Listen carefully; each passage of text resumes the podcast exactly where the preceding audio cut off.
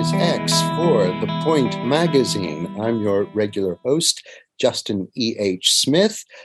You know the routine by now. On each episode, we have a guest, and with that with the guest, I explore a question of the form "What is X?" where X is filled in by some particularly abstruse or difficult or hard to handle concept, often which philosophers have been thinking about for thousands of years.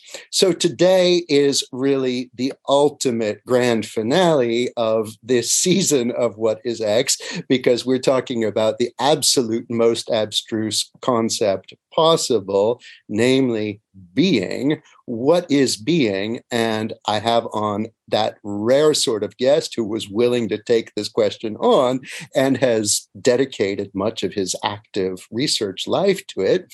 Chris McDaniel, he's a professor of philosophy at Notre Dame, and he is the author of the 2017 OUP book, The Fragmentation of Being, which we'll spend some time talking about today. And he's also a member of a legendary band, at least in certain circles, called the 21st Century Monads, which I hear has recently released a new album. And I'm delighted about that after a nine year hiatus. So, welcome, Chris. Thanks for coming on. Thank you for having me. Uh, so it's hard to know where to get started with such a huge concept. Maybe the best way to do it is to ask you how you got started, or maybe to put it a bit more kind of uh, uh, uh, defiantly, how on earth did you come to think that you could tackle such a massive mountain as being. Most people, I think, and maybe you'll correct me or we can flesh this out, flesh this perception out more fully. Most people would think that that's a question that can't even be asked. It's too abstruse. There are too many uh, senses of the term, and it's so universal that it just covers everything and therefore there's not much to say about it. So, how did you come around to this? Yeah, so interestingly, maybe um, I came around to it by thinking about uh, the kind of philosopher who thinks the question is actually not particularly abstruse, but rather too simple uh, uh-huh. to be worth spending a lot of time on. So, yeah. there is a still very popular view among a lot of people doing metaphysics these days that talk about being or existence are just dispensable. Um, right. We can say everything we want to say about being or existence just by using the word something. Mm-hmm. So instead of saying, you know, cats have being, which sounds, you know, does sound very deep and like you should use capital letters uh, mm-hmm. or deeper tone of voice, we can just say yeah. there are cats or something is right. a cat. Right. Um, and so this is a view in which what is being? Being is just something expressible by quantification. Right, by right a word like something or uh, a phrase like there is. And that's that's that's close to Quine's um, to be is to be the value of a bound variable, right? Right, um, uh, right. That's the. I, I, actually talked about that just on my previous episode I recorded about numbers. It's funny to come back to that, but anyhow, do go on. Right. So um, this is a very popular view, and one thing that's nice about the view is that it does that giant mountain that seems so hard to tackle uh, mm-hmm. turns out to not even be a molehill. I don't know right. what the right analogy is, but it's it's pretty tiny. Um, right. The notion is thin, uh, and if you understand a phrase like everything mm-hmm. and not, then you know all you need to know about being, because to be is just to not be something that everything is not. Mm-hmm. Um, mm-hmm. but if it's so simple, then it's also hard to devote your career to it, isn't it? Or maybe it's hard to demonstrate that simplicity. Uh, does that take some significant work? Yes, and so it's this is a view that I I end up projecting. Um, mm-hmm. So I don't think I don't think being is that simple. But okay, um, let's hear more. We're asking about the sort of history of how I came to oh right yeah. thinking about this. It was initially via thinking about this view that there's just not much to be said about it. Mm-hmm. Um, and that view is in like uh, serious contrast with large portions of the history of philosophy. I think both mm-hmm. in the Western tradition and in certain non-Western traditions. Yeah. And I wanted to figure out, you know, what what points of contact there were between uh, people currently working on questions in metaphysics and people long dead or recently dead. Mm-hmm. Um, and so, actually, weirdly enough, my entry point was thinking about Heidegger. Uh, right. Yeah. Mm-hmm. So Heidegger is uh, is famous for, or he, he says it with a very deep voice, doesn't he? Yes, or right, like a Ger- Germanic accent. yeah, and he becomes very, very somber and kind of uh, uh, uh, profound in tone when he says the word being, or at least that's how I imagine it. So he's like the ultimate opposite of what you've just said, which is the kind of simplifying molehill view that it's uh, just everything. What's the big deal, right? Um, right, exactly. So um, on the on the view of Heidegger that I I find attractive. Um, I see Heidegger as coming from this Aristotelian tradition where mm-hmm. instead of thinking that being is just this simple notion about what there's not much to be said about, instead it's this very complicated notion that's said in many ways, to use the kind of uh, mm-hmm. Aristotelian phrase. So there's different ways to be, mm-hmm. and they're connected in some way. And part of the job of metaphysics or ontology is to figure out the ways in which they are connected. So mm-hmm uh, you know, on the reading of Heidegger, I like um, Heidegger thinks of Aristotle as a very substance-centric philosopher. So the, yeah. the the central mode of being is the way in which a substance is, and the other ways to exist are to be understood in terms of how they're related to substances. So mm-hmm. it's easiest to see in the case of an accident or a property that something has. So mm-hmm. there's the thing, and then there's its redness. So maybe mm-hmm. it's a, think about like a beach ball that's red. Mm-hmm. Um, the redness uh, doesn't exist or have being in the same way that the substance does. The substance maybe exists full stop, but the redness adheres in or exists in the the substance, the ball. Um, mm-hmm. And so there's a different mode of being, but there's also in articulating that difference, we see that a way in which those ways are related to one another. One is right. a way of existing in. So I think that's the kind of inspiration for the Heideggerian reading. But what's novel about, you know, at least one of the things that's novel about the Heideggerian ontology is the what becomes the replacement for substance. Mm-hmm. Um, so on the reading of Heidegger, I like there's a mode of being that, uh, broadly speaking, people have mm-hmm. uh, Dasein, to use right. the often untranslated German German technical term in Heidegger. Um, right. So it's the kind of kind of thing you and I are, and we have a distinctive mode of being. We don't exist in the same way that a pencil exists or a rock exists in fact, it turns out that a rock and a pencil don't exist in the same way as each other either. So mm-hmm, mm-hmm. the pencil has a kind of mode of being, present at hand is often the way it's translated in English, whereas the, the rock has a different mode of being, ready to hand. Uh, so these two things exist in different ways. Further mode of beings can be articulated when we think about plants or mm-hmm. language or maybe abstract objects like numbers. And mm-hmm we got to figure out how these all hang together and we're looking for some sort of clue to see how they hang together mm-hmm. and maybe that clue is we're going to start with our own mode of being uh, since it's what's most familiar to us right. in some sense and then understand those other modes in terms of it right and so that's that's why i see that kind of heideggerian project it's it is a kind of diametric opposite of this simpler uh, view that's so common um, mm-hmm. But even the simpler view had kind of pressures it was facing independently of looking at the history of philosophy. So mm-hmm. it's um, struggles to make sense of t- talk of things like Santa Claus doesn't exist. Right, right. Spider Man also doesn't exist. So it looks like right. there are two things that don't exist. Right, um, right, right. But this is, just, yeah. I mean, this is where we get the discussion, which I, as I recall, is in your book of of Meinong and subsistence, right? The the the contrast between subsistence and existence.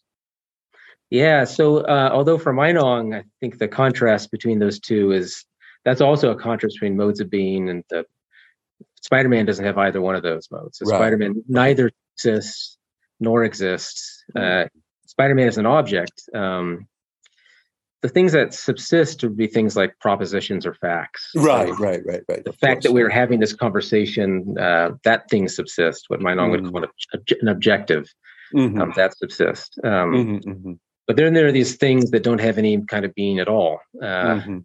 so that's a making sense of Meinong is, I think, in itself a tricky project. And yeah, we can bracket him for now.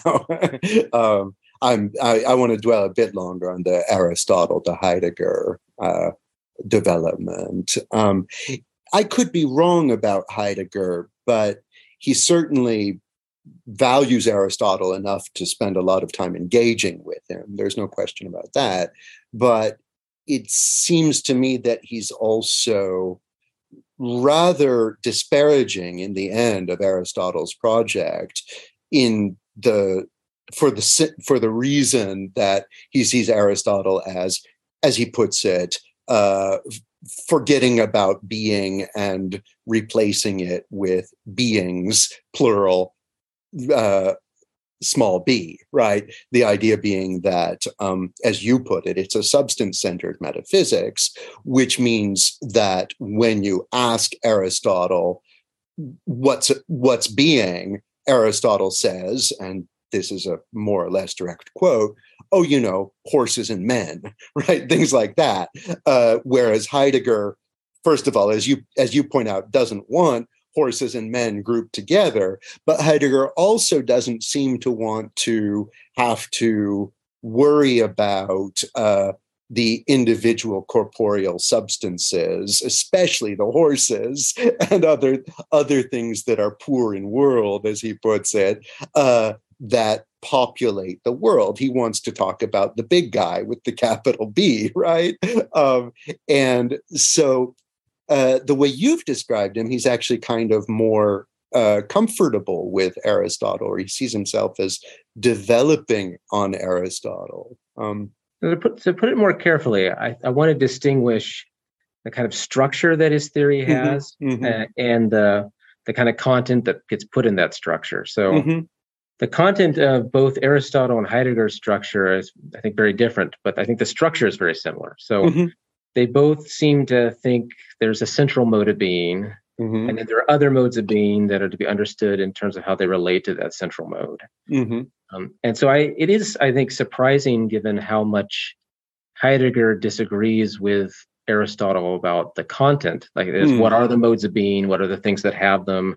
How are they related to one another? Uh, what's the central one? What are the periphery ones? uh, you know, Aristotle says substance and then categorical being and how those relate to substance in various ways. So I think it is interesting, and maybe um, you know, maybe one could even make the kind of uh, make a make an objection to the kind of view I like by saying mm-hmm. it's surprising that given how much Heidegger disagrees with the content of Aristotle's metaphysics, that he seems to obtain maintain the structure mm-hmm. uh, of Aristotle's metaphysics, and that's that's mm-hmm. on the interpretation yeah. that I am having. The structure yeah. is what's kept. Um, yeah, we still look for a central mode, but it's not. Um, it's not substance; it's Dasein's mode. Yeah. What is, let's try to figure out a bit more about this Dasein. Why doesn't he just say human beings? I, I mean, why does he have to mystify it like that, or is there something? Actually essential in the notion of Dasein that would be lost if we just said human beings are special in the in the world. Yeah, so I'm not 100% certain about this. So this is mm-hmm. a bit mm-hmm. going to be a bit guessing, but my suspicion is that human being is more of a biological category or biological mm, concept. Mm-hmm, mm-hmm. Um, and if you think about, um, you know, a person in a coma, like uh, in, in, the they're still alive. Uh, maybe their brain is so damaged they'll never even come out of it. Um, they seem to be pretty world poor, and, and maybe mm-hmm. in a mm-hmm. lot of ways the, the plant is, but they still mm-hmm. are a member of the same species. They're still mm-hmm. a, a, human being, but maybe maybe they're not a Dasein. Maybe there's no Dasein there. Mm-hmm. Um, mm-hmm. so I think part of what's going on is that um, no, there's here's another respect in which I think um, Heidegger is still very Aristotelian. Things have mm-hmm. essences. Mm-hmm. Um, and so they're part of the project is to come um, to discover the essence of Dasein, the kind of thing mm-hmm. that we are. Mm-hmm. And it might be that what we are fundamentally is not human beings, but we're this other thing mm-hmm. with a distinctive kind of essence. We are uh, essentially in the world. Uh, we're mm-hmm. essentially related to other Daseins. We're essentially such that there are norms governing our behavior and our use of things. Mm-hmm. Uh, we're essentially maybe language speakers, even. Um, um, so all these features might be essential to a kind of thing that we are, Dasein, but not essential to human beings per se. Right. And and if that's right, it would be a mistake for him to to we are you know as a matter of fact we we are human beings or we at least um, hang out with them. Mm-hmm. We're not numerically mm-hmm. identical with them. Um, mm-hmm. uh, but that's not the that's not the central mode. Um, mm-hmm. Right. Right. Now, I I didn't intend to spend the whole time talking about Heidegger, and we'll have to come around to some other people, even maybe Meinong. Uh, but I, I do have some more questions about his lineage, right? And I think about Kant, who criticized Aristotle for, as Kant puts it, and again, I'm only paraphrasing, just coming up with a list of categories uh, kind of until he got tired and and or you know got sidetracked right? And aristotle had 10 of them whereas kant is much more insistent that he's going to give us an exhaustive deduction of the categories of the understanding and there can only be precisely this number of them. And obviously i mean this is kind of we can see this as kant's um, mania for uh, symmetry and exhaustivity in his uh, philosophy. Uh, then Heidegger comes along, and he similarly has a kind of concern to tell us all the modes of being and to do this in an exhaustive way. It doesn't seem either just like providing a list until you get tired, as Kant accuses Aristotle of doing, nor does it seem particularly uh, deductive and definitive. Rather, it's this other category, and this is opening a big can of worms, that is, uh, I assume, kind of inspired by the phenomenological tradition uh, from his um, from his his his mentor Husserl, among others, of just trying to kind of um, you know what look inside get get to the categories introspectively uh, how does he come up with the ones he has and is this exhaustive and yeah, and is this phenomenological eh, or am i am i right about that so I, I, agree with you that there's a, a, that you know his his mentor Husserl and Husserl's mentor Brentano are big influence. Oh, right. Mm-hmm, mm-hmm. Um, I, you know, speaking for Heidegger is kind of tricky, partly because he's so pompous that at mm. times, like, he will overstate his own case. Yeah. cautiously, I don't think he would have said by the end of being in time, for example, that he's arrived at the at the um, fully adequate list of all that there is. Rather, this is all very provisional. So even mm. the even the starting point of looking at Dasein's mode of being first and uh, trying to figure out the essence of what it is to be the kind of thing that we are. Um, why are we doing that? Because that's like our best bet. Uh, mm-hmm.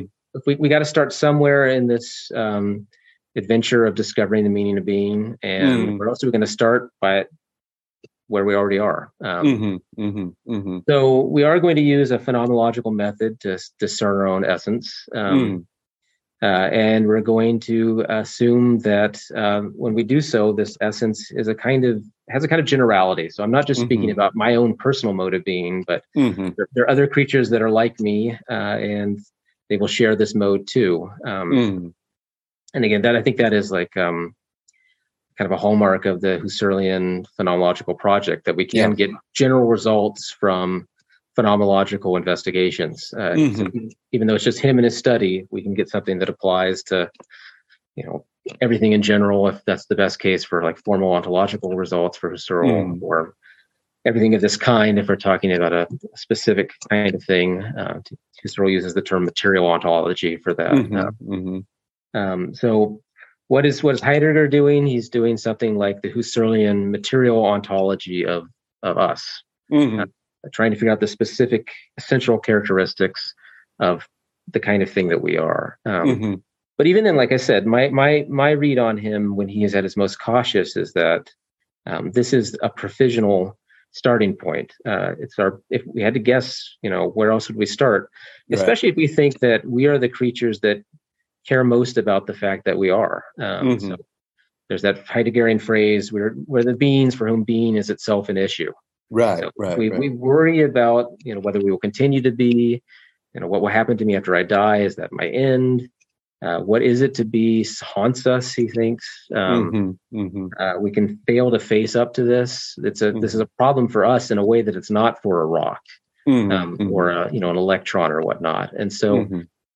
that already tells us, he thinks, something deep about ourselves. We're the kind of creatures such that it's part of our essence to worry about being.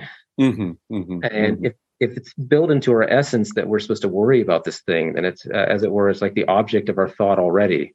Right. Um, and that's not true of any other object that we know of. It's not built into the essence of a table that it has concerns about being. Being right. is special right. to us in a way it's not. And so it is a provisional uh, investigation. Uh, it's this is sort of kind of our best guess of how to start, but it's mm-hmm. a really mm-hmm. good guess given this really interesting difference between us and other things that we're aware of. Mm-hmm, mm-hmm, mm-hmm. uh, maybe just a, a, little bit more about Heidegger. I, I gather that the preoccupation with uh, uh, our own being and also therefore with our own death, with being towards death and and and all that, alongside the phenomenological method, that's the great contribution of being in time, right? The 19 what 1927 work is it um, that uh, synthesizes these different strands that um, that would that we today look back at and identify as existential and phenomenological, right? Whereas in Husserl, these are largely separated out, or you only get the phenomenological method. Um, but this is also, I think, something that it's hard, is it not, for uh, a contemporary Anglophone metaphysician to take on. And I gather your primary identity, and you can correct me if I'm wrong, is as a 21st century Anglophone metaphysician. Has it been hard to engage with the swath and diversity of authors you've taken on to inform your work? Um, I, I think it's been useful for me to do it. So I, mm-hmm. I um, there there's always a fear, I think a reasonable fear, a justified fear that you're misreading somebody, mm-hmm. especially mm-hmm. if you're if you're reading uh, people with the hope that they will be useful to, to questions you antecedently care about. Sure. Yeah. And yeah. So sure. I I do try to approach these texts with a lot of humility um, mm. when I'm doing so. Uh, I, I, you know, if I'm offering an interpretation, I'm offering it because I do think it's a good one. But yeah, I'm also aware this is not my primary specialty, and there's bound to be texts that someone who's more versed in them, yeah, um, will be able to point out that I should consider. And so mm-hmm. my own my own interpretations also have to be kind of provisional. Sure, um, of course, yeah. Uh, but they're they are motivated primarily by a concern to answer philosophical questions. So in that mm-hmm. sense, yeah, I do think my my identity primarily is a kind of contemporary metaphysician. There's mm-hmm, mm-hmm. these questions I care about. Uh, I hope they have answers. I hope we mm-hmm. can find them. Um, I think the history of philosophy is useful for thinking about these questions, partly because we get a pretty diverse um, attempt pretty diverse range of attempts to answer the questions mm-hmm. but also sometimes we get the thought that these are not the best questions to be asking and here's some alternative ones we could be caring about instead and that right, sure, that also is useful um, and yeah. so it is it is definitely um, I don't, I don't want I don't want to like humble brag or something. There's a risk of humble bragging here, so I don't want. Go ahead, yeah, uh, go ahead and risk it. it's definitely it definitely is challenging to try to think about and incorporate all these different texts uh, and at the same time have an eye towards the philosophical problems and i don't mm-hmm. i don't know how well i succeed in any given case um, yeah but uh, I, like I said, since it seems like it's useful for me to do so, I'm I'm mm. glad that I have the opportunity to do that. And mm. honestly, one of the best things about our job is that we get to think and read cool stuff. Uh, sure, you know, so, from just uh, a little bit about my own trajectory. You know, I've spent most of my career thinking about Leibniz. And when I was in graduate school and I chose Leibniz, I thought, well, this will be a nice homework exercise, a, a, dissertation. It'll take longer than most of the homework I've done so far, but that's essentially what it is. But I know at the outset that this guy believed stuff that is just completely mad and unacceptable, right? The theory of monads and infinite emboîtement and all that stuff. Like I didn't take it seriously. 20 years later or more, I find, yeah, I kind of agree with him. and I've had this kind of deepening of my willingness to kind of come out as a Leibnizian in a way that I never expected. And so this makes me really rethink what I've long said we're doing when we're studying figures in the history of philosophy like we're just you know looking for tools looking for resources um, and now, what I'm inclined to say is, well, if you spend enough time with any of these people, you're going to kind of come around to seeing how they're right. That, that's not to say that they're totally right. That's not to say that, you know, uh, you wouldn't have that experience with someone who believes the opposite of what they believe had you spent years with them. It's just to say that, you know, as Leibniz himself would say, we all have a share of the truth in our in our mm. imperfect ex- efforts to express it. Do you have a similar experience when you're kind of spending time with Heidegger or any other figures you've spent a lot of time with? Yeah, so sort of. Uh, I, I, strive when I'm thinking through these texts to, as much as possible, try to inhabit their point of view. Yeah. Uh, and so I'm looking, I'm looking for the kind of the best way to to state what their point of view is in a kind of contemporary terms that I can then mm. share with mm-hmm. my buddies or whatnot. But I still am mm-hmm. trying to make sure that it's that is their point of view. And often when you inhabit someone else's point of view and you see it how they're seeing it, it's it's tempting to to think they're right because you're now getting how things seem to yeah. them, and I mm-hmm. I think that is useful. Um, partly because I think a lot of contemporary philosophy does operate on kind of a sort of a monocular point of view. Sure. And, yeah. Um, I think maybe the it's good methodology to for a while have things seem to you a different way. Yeah. And yeah. then try to try to reconcile that when you exit that point of view. Right. Yeah. Um, yeah. And actually, I think maybe one of the nice things about looking at a lot of different thinkers focused on a single problem is that uh, you will have maybe a, a, period of inhabiting one point of view after another, mm-hmm. but you don't get maybe stuck in it. Um, right. Yeah. Yeah. So yeah. I, I, I find myself like finding some things about Heidegger attractive, um, mm. but lots of the I'm not sure about other stuff. So, for example, sure. um, much of what he says about Dasein actually does strike me as fairly plausible. Mm-hmm. Uh, that, um, that, that, we are a distinctive kind of creature that's distinctively intentional, rule governed, etc. That doesn't strike me as like a, a crazy thought at all. Mm-hmm. Um, mm-hmm. I'm, I'm less sure that I like want to go along with him about um, this ontology of present at hand and ready to hand mm. stuff. Um, my own metaphysics might be more sparse than that at the end of the day. What do you think uh, about artifacts? Um, yeah, so example, that's yeah, yeah. Right. So it it might be that at the end of the day, the metaphysics I like is going to have people are fully real and the little itty bitty physical things are fully real, but mm-hmm. uh, artifacts are more like keeps. They're kind of like conventional constructions. They don't have mm-hmm. a kind mm-hmm. of robust reality. Right. Yeah. Which is also kind of Leibnizian. Uh, yeah. Sure. Yeah. Uh, yeah. Yeah.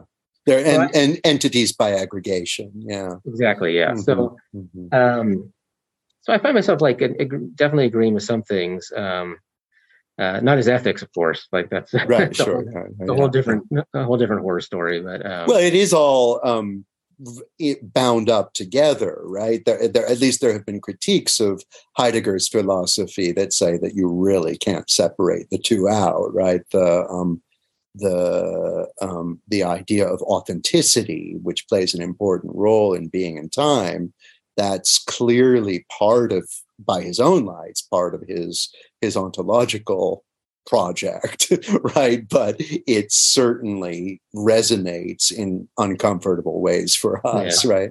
You know? Um yeah so that's yeah again I, I didn't want to talk so much about heidegger. I want to get back to substance and a few other things but still i mean the the the your work and again what i've mostly read is the the fragmentation of reality um, is i think methodologically very original in that it is um, much more historically informed than any other uh, contribution to uh, contemporary metaphysics that I can think of. Um, and it does a vast survey of a number of people, not only the ones we've mentioned, but also gives Leibniz a very serious treatment and kind of and Aquinas, and you know spans the centuries and talks about a single enduring problem in in a way that um,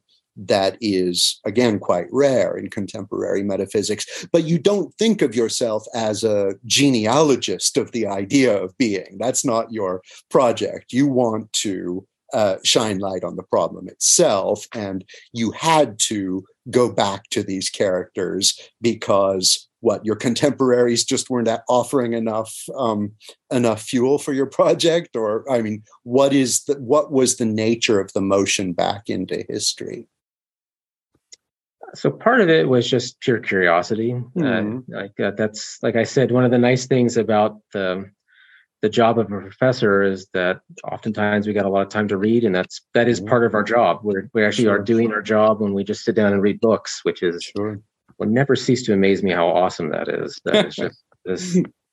That will never, I will never stop being amazed by that. Um, I, though there are some, are some, there are some uh, senators in uh, certain states um, who have apparently wandered through the halls of universities and reported back that they did not like what they saw because faculty members were just sitting around reading right yeah. and therefore we need to withdraw the funding so i think this is yes for now this is still our job but it's um, it's it's it's precarious. I think. I, I, definitely agree with that. In the United States, it's certainly precarious. I mean, one of the nice things about being at Notre Dame, though, is I yeah. don't think I don't think that my my specific personal job is precarious in that way, right, which is right.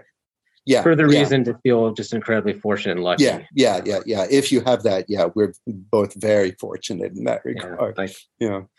Uh, so anyway, to go back to your um, question, part of it was just you know, pure curiosity. Um, mm-hmm part of it also was though the thought that um, i don't want to just rest on my own intuitions about about the case at hand or about what arguments seem plausible to me i want to mm. kind of way to calibrate them mm-hmm. kind mm-hmm. of you know not, not just a gut check but like check other people's guts and mm-hmm. you know we're not a very insular crowd believe it or not like so there's a lot of disagreement and you get a lot of pushback from you know my peers but i also think it's nice to have in a sense, pushback from people that radically disagree with the presuppositions of me mm-hmm. and my peers. And that's mm-hmm. where history of philosophy, I think, can play a really useful role. Yeah. Kind of, not just history of philosophy, though, but you know, cross-cultural philosophy. I think mm-hmm. experimental sure. philosophy has a sure. role to play here too. Um, so the methodology is is looking for calibrations of my of how things seem to me by figuring out how things seem to other people. Um, yeah. Right. Right. Right. Right. So it, yeah. it is it is important then to try to get um, as wide of a sweep of mm. history as you can. And of mm-hmm. course, to go back to the earlier question about how daunting that is, it is daunting. And like mm-hmm. I, I do worry that I'm not doing a good job of it. And mm. with any particular case, you know, any particular figure or, yeah. or school of thought or whatnot, there's always the risk of misreading the text to fit it into yeah. your narrative. Um, yeah, yeah, right. Well, but that's why I, I, I think you know um, it's a perfectly legitimate thing to say I'm going to sculpt a narrative out of the resources I'm drawing from the past. That's what I'm doing, and of course, all historical uh, historical narrative is sculpting. You know, you're never getting the thing itself and nothing else, um, and it's okay to just acknowledge that, right? Um, and yeah, I think your book is a good example of that. Let's let's go back to the the hard metaphysical questions for just a, a few more minutes. we don't have to we don't have to dwell on them for too long. But so when I'm teaching Aristotle on substance, for example, um, I tend to say that we don't believe in, that any of this stuff is true today. Why don't we believe that it's true today? Well, because if you think of substance as that in which properties inhere, uh, but which is not itself in turn a property of anything else, um, it is for that very reason kind of indescribable and beyond um, beyond any characterization because if you start to characterize it then you're you're telling us its properties.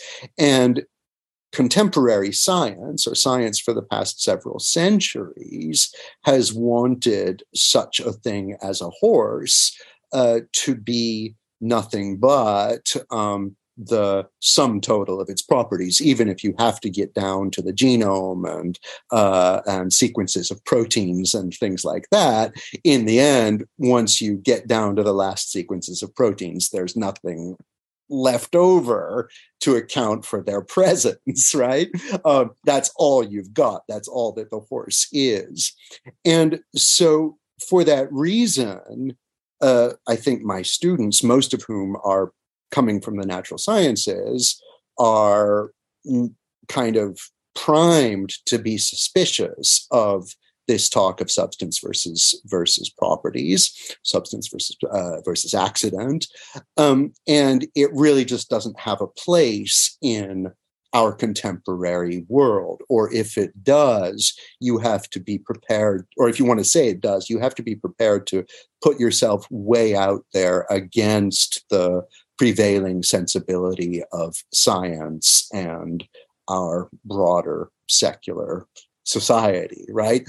Uh, is there a way that I'm missing to make sense of it and to make it more meaningful um, for for people, no matter what their deeper, say, religious commitments are? Yeah, so I'm I'm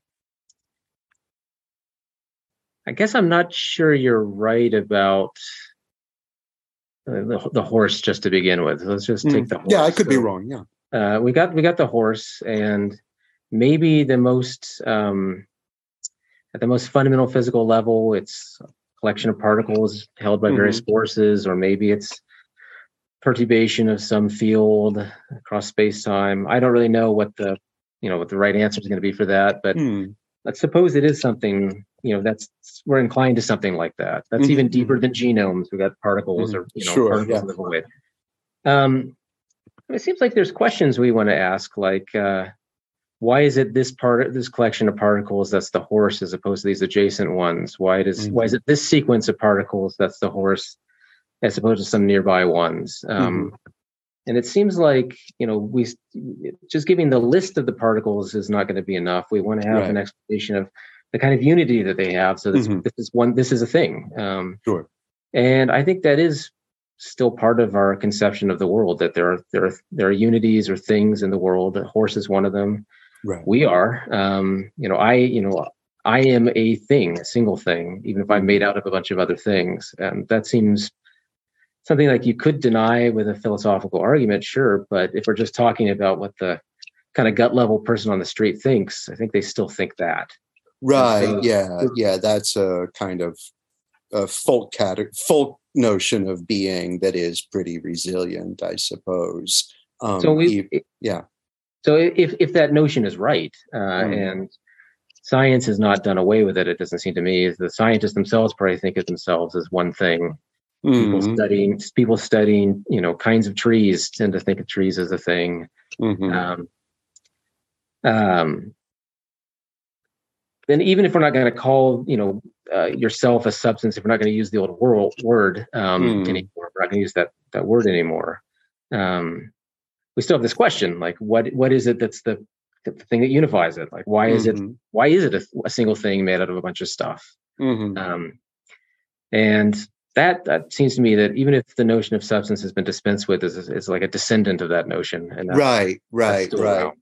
Yeah, yeah, yeah, sure. I often think when I listen to people in the, the philosophy of biology talking about the problem of individuality, what is a biological individual, um, that what they're doing effectively is uh, kind of importing talk of the metaphysics of substance without really knowing that that's what they're doing and if you try to tell them about it they'll say oh no that's that's just that's old stuff that's the way that's the way people used to talk right but i think that the fact that they're concerned you know about siphonophores or those groves of trees that are all genetically identical, connected at the roots, and so on. The fact that they're concerned about um, individuating uh, the the real trees or the real mm-hmm. organism in the case of siphonophores suggests that yeah they share this folk notion there has to be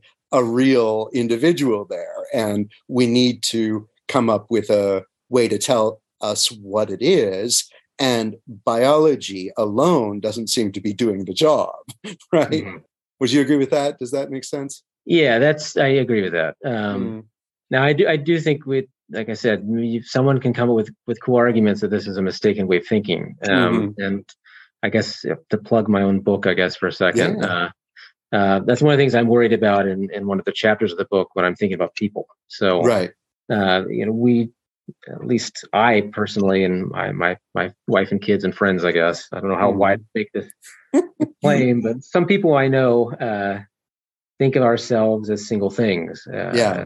And, and, as real things, as things that are not just beings by aggregation, heaps of stuff, but as real things. Um, mm-hmm. So I, you know, I um, um,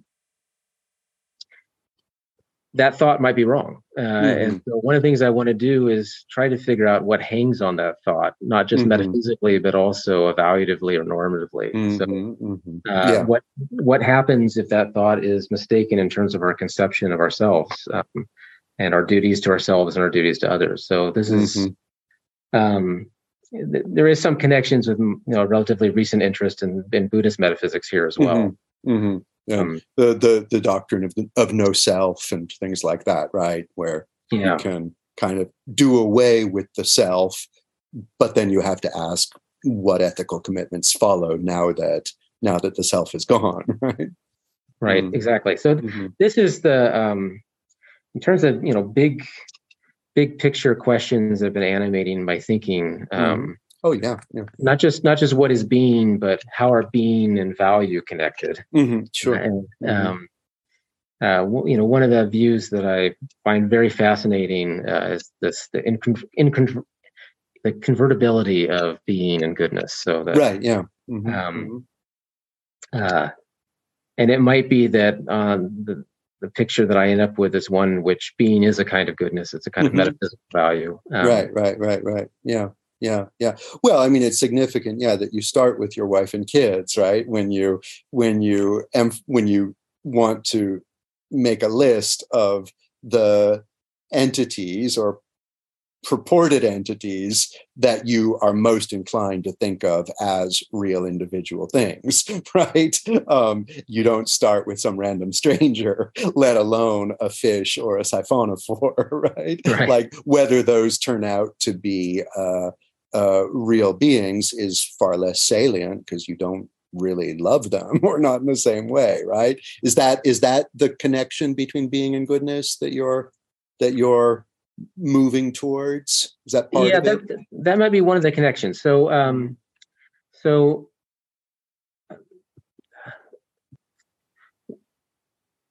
i have this um so one of the connections that I that I've been exploring is whether or not things that are most real are the sort of things that we should be thinking more about. Mm-hmm. So whether the most real is the most fit objects for our thought. Mm-hmm. Um, so uh, you might think that it's it's one thing to give a theory of how things are and that theory be true, but it's another thing to have a give a theory of how things are that like cuts at the joints. That, yeah describes the thing in its intrinsic structure that gets how it is. Yeah. And it's better for us to do that uh, mm-hmm. if we can. It's uh, we are cognitively better off by mm-hmm. having theories that are not just true but are metaphysically perspicuous in this mm-hmm. way. Mm-hmm. Mm-hmm. Yeah. And so a, a, natural way of taking that thought, if you already have the kind of weird metaphysical leanings that I have, is that what metaphysical perspicuity is is being more real. Mm-hmm. We want to get we want to get to the deepest level of reality. Um, mm-hmm. And that's the thing that we should be orienting our, our thoughts towards. And if you have that mm-hmm. thought, then it is a little disturbing if you and I don't end up being at that deeper level. Mm-hmm. Uh, mm-hmm. So if you uh, if you think in terms of you know what God has to do to make the world, uh, does mm-hmm. God just make the physical particles and stop, or does mm-hmm. God have to do something else to make to make people? Uh, mm-hmm. And if um, the things that are mere beings by aggregation are not like fit objects for our contemplation, then they wouldn't be fit objects for a God's contemplation either. Mm-hmm, mm-hmm. Right. That's right, that's right. that's something I think very disturbing, at least for me, that uh, my kids might not even be fit objects for a God's contemplation. Mm-hmm, and I think mm-hmm, mm-hmm. I don't think you even have to. Yeah. I don't think you even have to believe in a God to think that's mm-hmm. the case. So I'm not yeah. particularly particularly religious, but that um, that that that thought process I does I find it very discombobulating to think that my yeah. kids might be just aggregates, you know, just these heaps. Uh, yeah, yeah. Well, pretty remarkable heaps, if that's what they are, right? and I guess, um, but you know, no, but I mean, like, I mean that though, sort sort of, uh, you could come to that conclusion, but still be very impressed with this particular subset of all heaps, right? Because it's so intricate, and what comes out of this this uh, kind of coming together of these particles is so incredible that it's indeed worthy of attention, right? Um, and yeah, I mean, I think about that with yeah, the idea of say God just seeing right through a wheelbarrow or whatever, because you know who really cares in metaphysical rigor? Um, God is sharp enough to see that wheelbarrows and and so on don't really matter. But then you know, well, then what is God paying attention to? That is a very interesting way to phrase the question. Yeah. I never really thought about it that way, even though Leibniz certainly pushes one to. Um, yeah, so this is it is a very Leibnizian thought. Yeah, and, yeah, yeah. I do I, I, do love Leibniz, so that's again surprising. Yeah.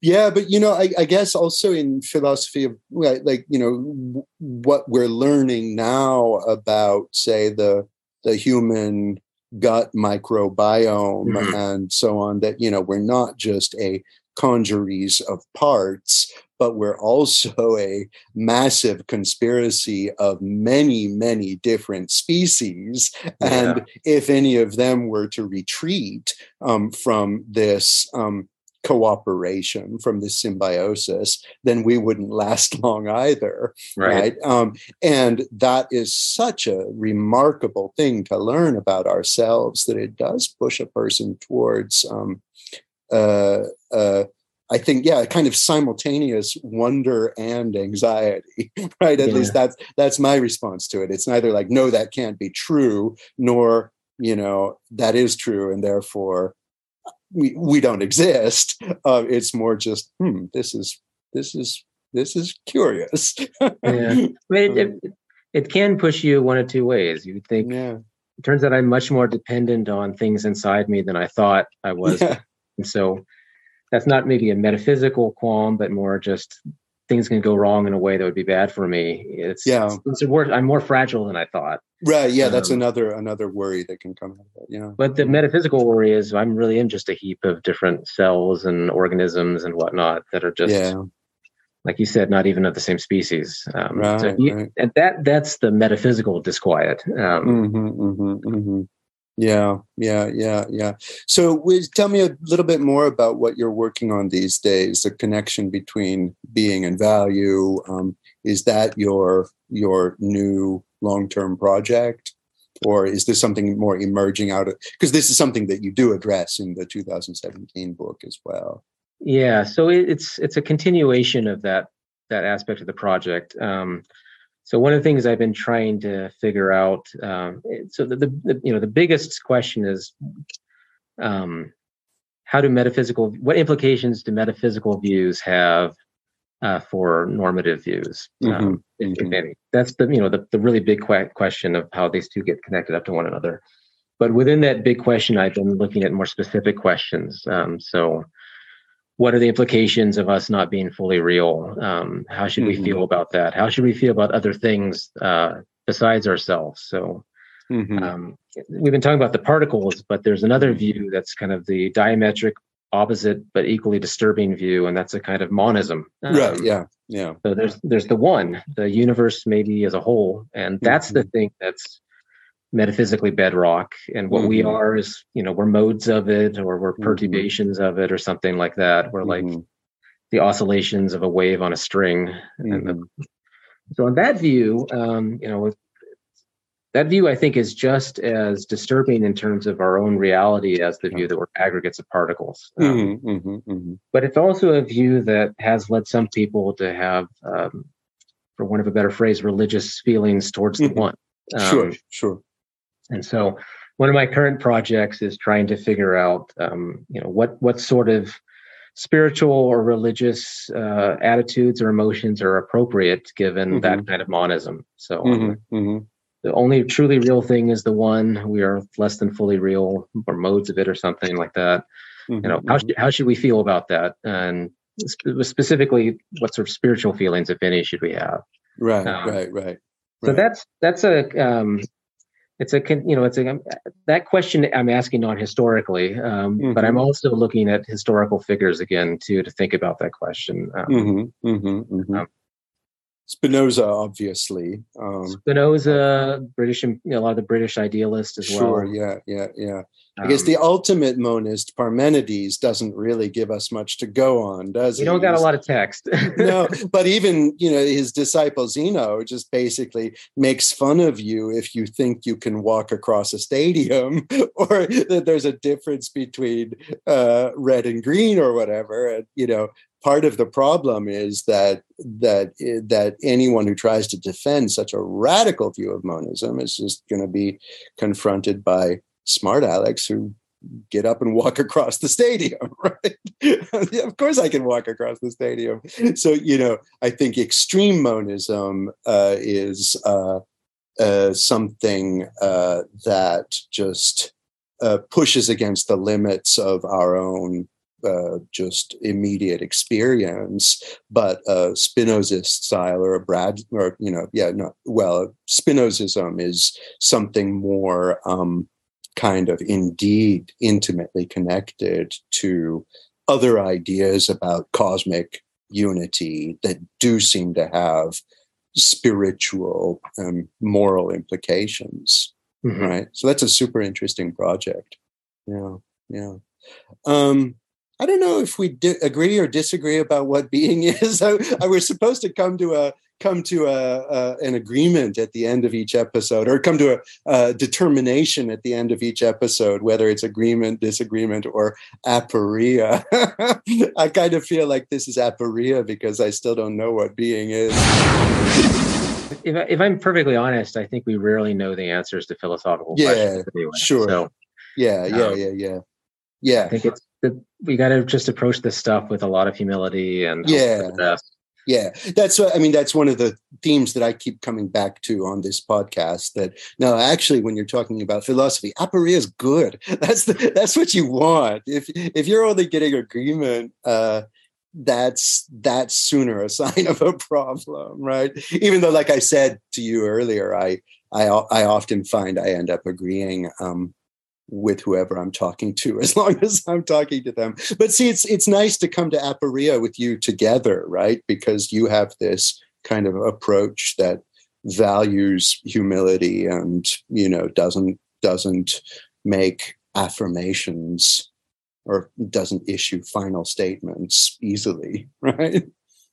Yeah, I think uh, I think it's it's the history of philosophy should convince us that this stuff is really hard. These questions yeah, are really hard. Sure. And uh, but it shouldn't make us think they're unimportant. And so yeah. when you have a, a hard question, that's also a very important question to uh, to answer. Yeah. And you know your own limits. You, humility is what's called for. Um, yeah. Yeah. Yeah. That, yeah. that doesn't mean you give up. It just means you you, you try your best and hope for the best, but don't yeah don't be a jerk about it i guess. That's right right right right. Well don't be a dogmatist. Be yeah. um be be flexible and and, um, and there's always there's always more to read and there's always more people who've thought about this that you haven't talked to and you'll be yeah. dead at some point and they'll keep working on these questions because they're not going to go away. And so Right, right, right, right, right. Well, I think yeah. In terms of in terms of approach, in terms of sensibility, I think we agree. As to the question of what the hell being is anyway, I think I think it's too premature. I think we're going to have to go with that for real. But anyhow, listen, Chris, it's been really fun to talk to you and to to finally meet you as well. So thanks for coming. Thank you so much for for doing this with me.